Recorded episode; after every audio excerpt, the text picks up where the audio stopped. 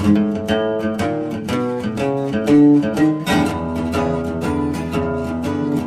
to Sermon Underwear, a podcast where we look at the stories, situations, and conversations that lead up to the sermons that are preached here at First Lutheran. This is Pastor Brian. This is Pastor Perry. This is Father Tom. And speaking of Father Tom, we had a question that came in from one of our listeners uh, inquiring how is it that Father Tom can be married? In, in one of his recent sermons, he referenced briefly his wife, and that raised the question how can a father be married? Uh, Father Tom, I thought we'd see what you might have to share with us on the subject. What a delightful question. Yes, I'm uh, I'm a priest which you're like, okay, that doesn't help me so far. Uh, I'm a priest in the Episcopal Church, um, which is is associated with the Church of England. And the Church of England, like the Lutheran Church, is a Reformed church or a Protestant church. And um, put we'll put a pin in that. I want to go back to I want to go back about a thousand years to um, the desert. Um, there was a time when people got fed up with uh, the glitz and glamour of the city, and they said it's hard to be a Christian in the city. Um, it's become popular now. You don't get killed for it. I want to go. Uh, I need. I need to go out in the desert.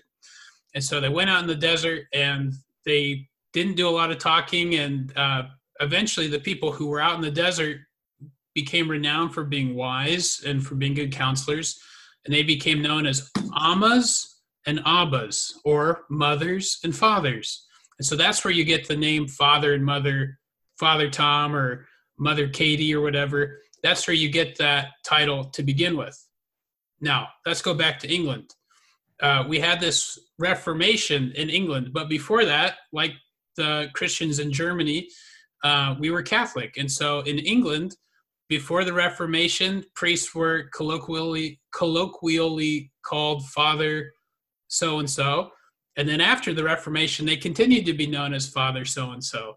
And that continued all the way to where I am as well. And so that is why I'm Father Tom. But in the Episcopal Church, thanks be to God, uh, priests can be married and have children and do all sorts of fun stuff like that. Um, but yeah, so I'm married, I'm Protestant, I'm a priest, and people call me Father Tom. So there's a bunch of Venn diagrams. Uh, yeah, concentric circles there. Well, uh, so if you're listening to that, if, if um, that generated other questions, you know, we can start a whole new podcast on the Reformation. yes. Uh, but in the meantime, uh, thanks for thanks for fielding that for us, Father Tom. You never know uh, what details that it's going to capture someone's attention in these podcasts or a sermon. So uh, we always welcome your questions and we'll do our best to try and uh, meet them with some kind of answer. All right, so this week we are continuing, we're in week four of a five week series on the book of Job. And here we are, chapter 31. We pick up a touch of Job uh, and his uh, last speaking before God speaks. And then finally, we hear from chapter 38 uh, where God speaks back to Job. And Job chapter 31. Oh, that I had one to hear me. Here is my signature. Let the Almighty answer me. Oh, that I had the indictment written by my adversary. Surely I would carry it on my shoulder. I would bind it on me like a crown. I would give him an account of all my steps. Like a prince, I would approach him. Chapter 38 of the book of Job, the Lord answered Job out of the whirlwind. Who is this that darkens counsel by words without knowledge? Gird up your loins like a man. I will question you, and you shall declare to me. Where were you when I laid the foundation of the earth? Tell me if you have understanding. Who determines its measurements? Surely you know. Or who stretched the line upon it? On what were its bases sunk? Or who laid its cornerstone when the morning stars sang together and all the heavenly beings shouted for joy? Or who shut in the sea with doors when it burst out from the womb? When I made the clouds its garment and thick darkness its swaddling band and prescribed bounds for it and set, set bars and doors, and said, Thus far you shall come and no farther, and here shall your proud waves be stopped. Jumping a bit ahead to verses 25 to 27 Who has cut a channel for the torrents of rain, and a way for the thunderbolt, to bring rain on a land where no one lives, on the desert, which is empty of human life, to satisfy the waste and desolate land, and to make the ground put forth grass. Here ends the reading. All right. And then from the Gospel of John, chapter 6, verses 16 through 20. When evening came, Jesus' disciples went down to the sea, got into a boat, and started across the sea to Capernaum. It was now dark, and Jesus had not yet come to them. The sea became rough because of a strong wind was blowing. When they had rowed out about three or four miles, they saw Jesus walking on the sea and coming near the boat, and they were terrified. But he said to them, It is I, do not be afraid. Gospel of the Lord. You know, I'm so pleased that we have other means of meeting God than in a whirlwind. I don't know if uh, any of you have been through a whirlwind or tornado situation or even a warning, but I just have to imagine Job would be Job would be terribly frightened. That's almost I, I like the words that God starts off with. Uh, God answers out of the whirlwind, and he basically says, "Job, put on your seatbelt. I'm going to take you for a ride."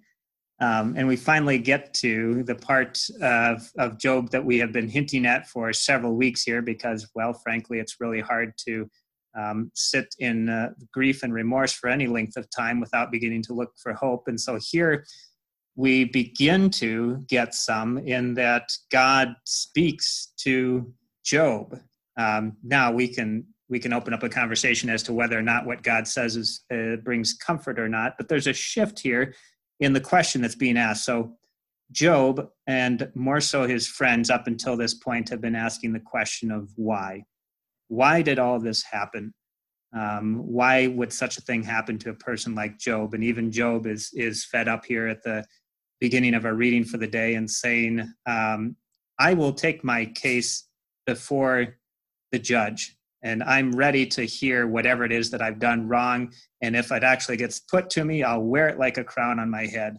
Um, he he's ready to have some word spoken to him as to why it is that has happened to him and instead uh, god gives a, a long uh, there's a whole lot more than what you hear in this reading god gives a long dialogue not on why but where you will find god and how god works uh, god says you, you're going to find my fingerprints all over everything uh, you'll you'll find my fingerprints all over the place and i especially like the the last little bit that we read where god says I even make it rain on on the desert places, uh, on the places where no one lives, and I bring grass and life there. And that might be a, a place where Job begins to hear some good news because that is essentially what's become of his life. It's a desert place where there is no life. There seems to be nothing to hope for.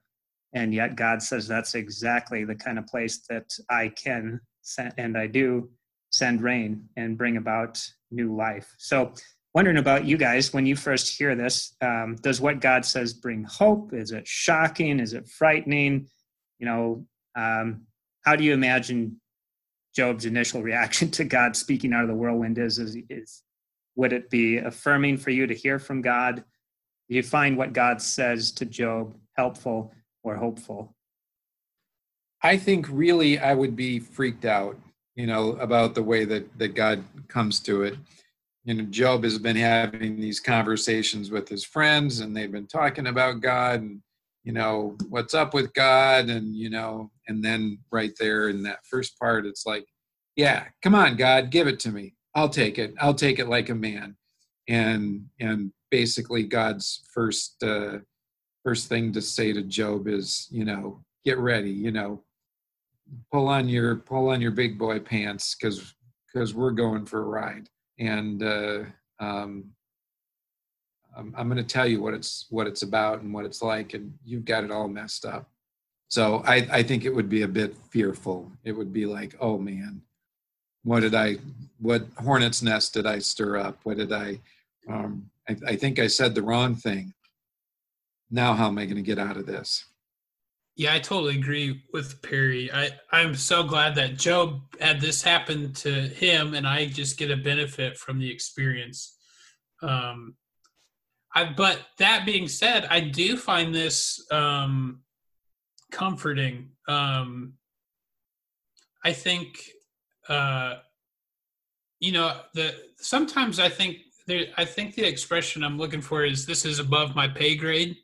Uh, I think I think what Job is discovering is that answers to his questions are above his pay grade, or the the the story that comes to mind. Uh, my sister, my sister, my wife is from. There you go, tied in. My wife is from Iowa City, uh, and so she she from a very young age uh, learned about civil disobedience. I remember one time she didn't like the the labor negotiation that she and her mom had made about chores around the house and so she made she protested she made a little sign and she picketed and she made a protest and i just think a little bit about um, i think i think it's similar except on an even bigger uh, with a bigger disparity between understanding um, you know job's like this you know we should be able to get three cookies per uh, per time dusting, not two. You know, it's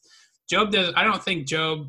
You know what? What we're seeing here is Job is upset, and he has. He has. I think he has every right to be upset, but he's also he doesn't know what he's talking about as well. you know, he doesn't. He wants. He wants to understand why all of this is happening, and it's like if I if you were to get a if you were to get a tenth of the knowledge you needed to understand why all this was happening, your brain would explode, little buddy. Um, and so I, I, so I am comforted where it's just like, you know what? I am so glad that God's going to handle this. I know that sometimes I'm not going to like the, the, the things that happen, but, uh, you know what? I know that God is good and God's going to take care of it and i'm not going to get all the answers i want but what would be even worse is to get the world i want because I've, if, if the world was the way i wanted it it'd be way more messed up than it is now that's a good way to think of it or get into it of getting what you want because um, job is heading into this part that we're reading today saying look i'm i am ready to i have signed says something to the effect i'm signing my name on this that i am ready for whatever indictment you have to throw at me because i'm pretty confident i can stand on my own you know that there is nothing that you could possibly bring up against me. So let's go. And god says okay let's go. And um and he takes job on this this tour of creation which we've kind of talked about the last few weeks of the pain and the suffering that Job has gone through has gotten him focused in on himself, and his whole world is himself. And so God says, "All right, uh, let's let's go back to the beginning of creation, and we'll look at the whole span of things, and I'll show you how I've been at work at, in this, uh, and how I am at work in this."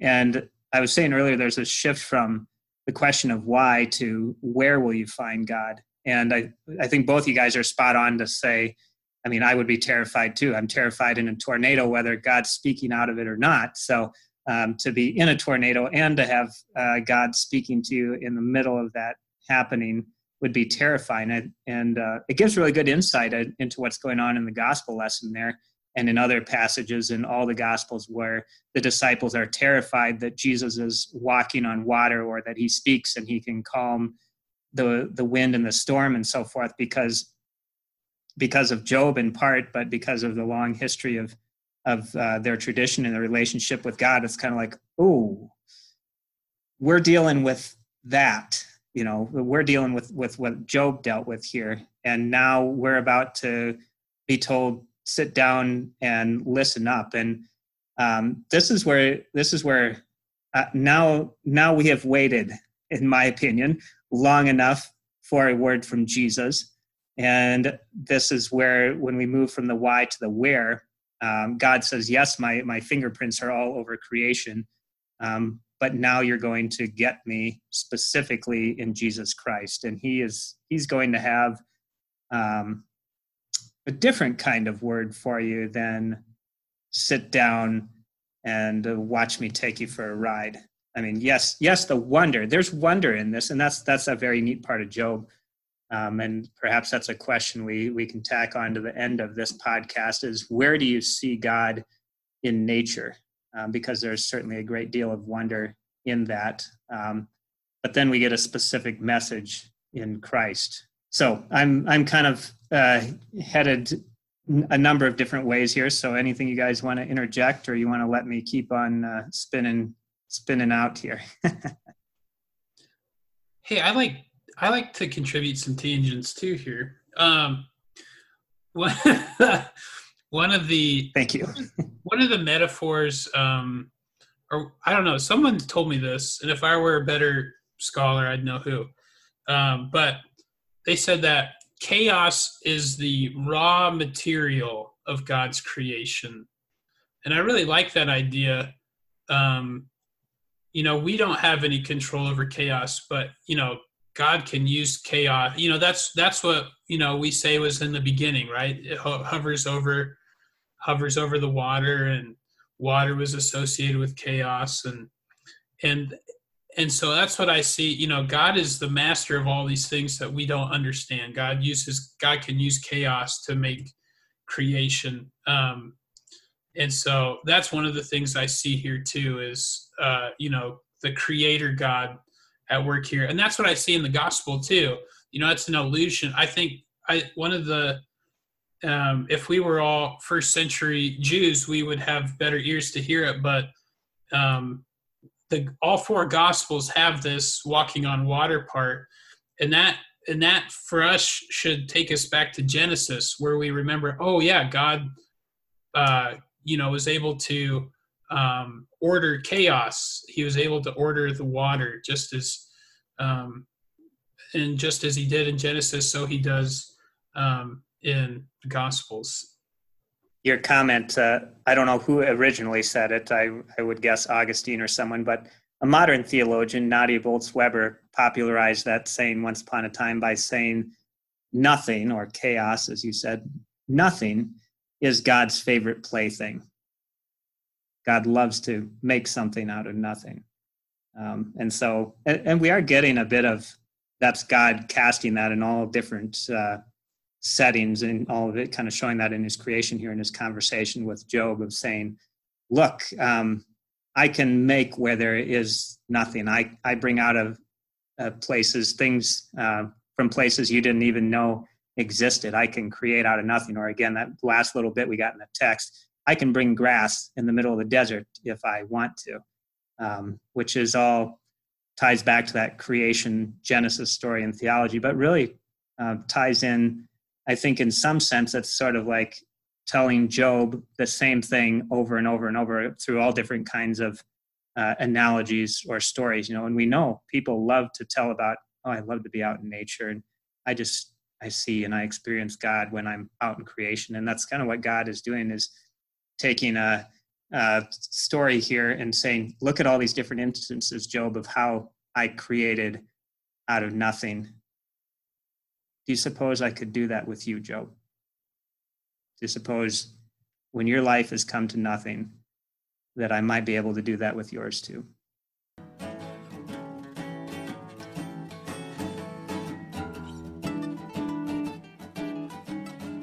What's a place in nature or a situation or something you observe in nature that makes you say, oh, that's that's God's handiwork right there. That's God's fingerprints that that just is a sign to me that God's present and working in this world.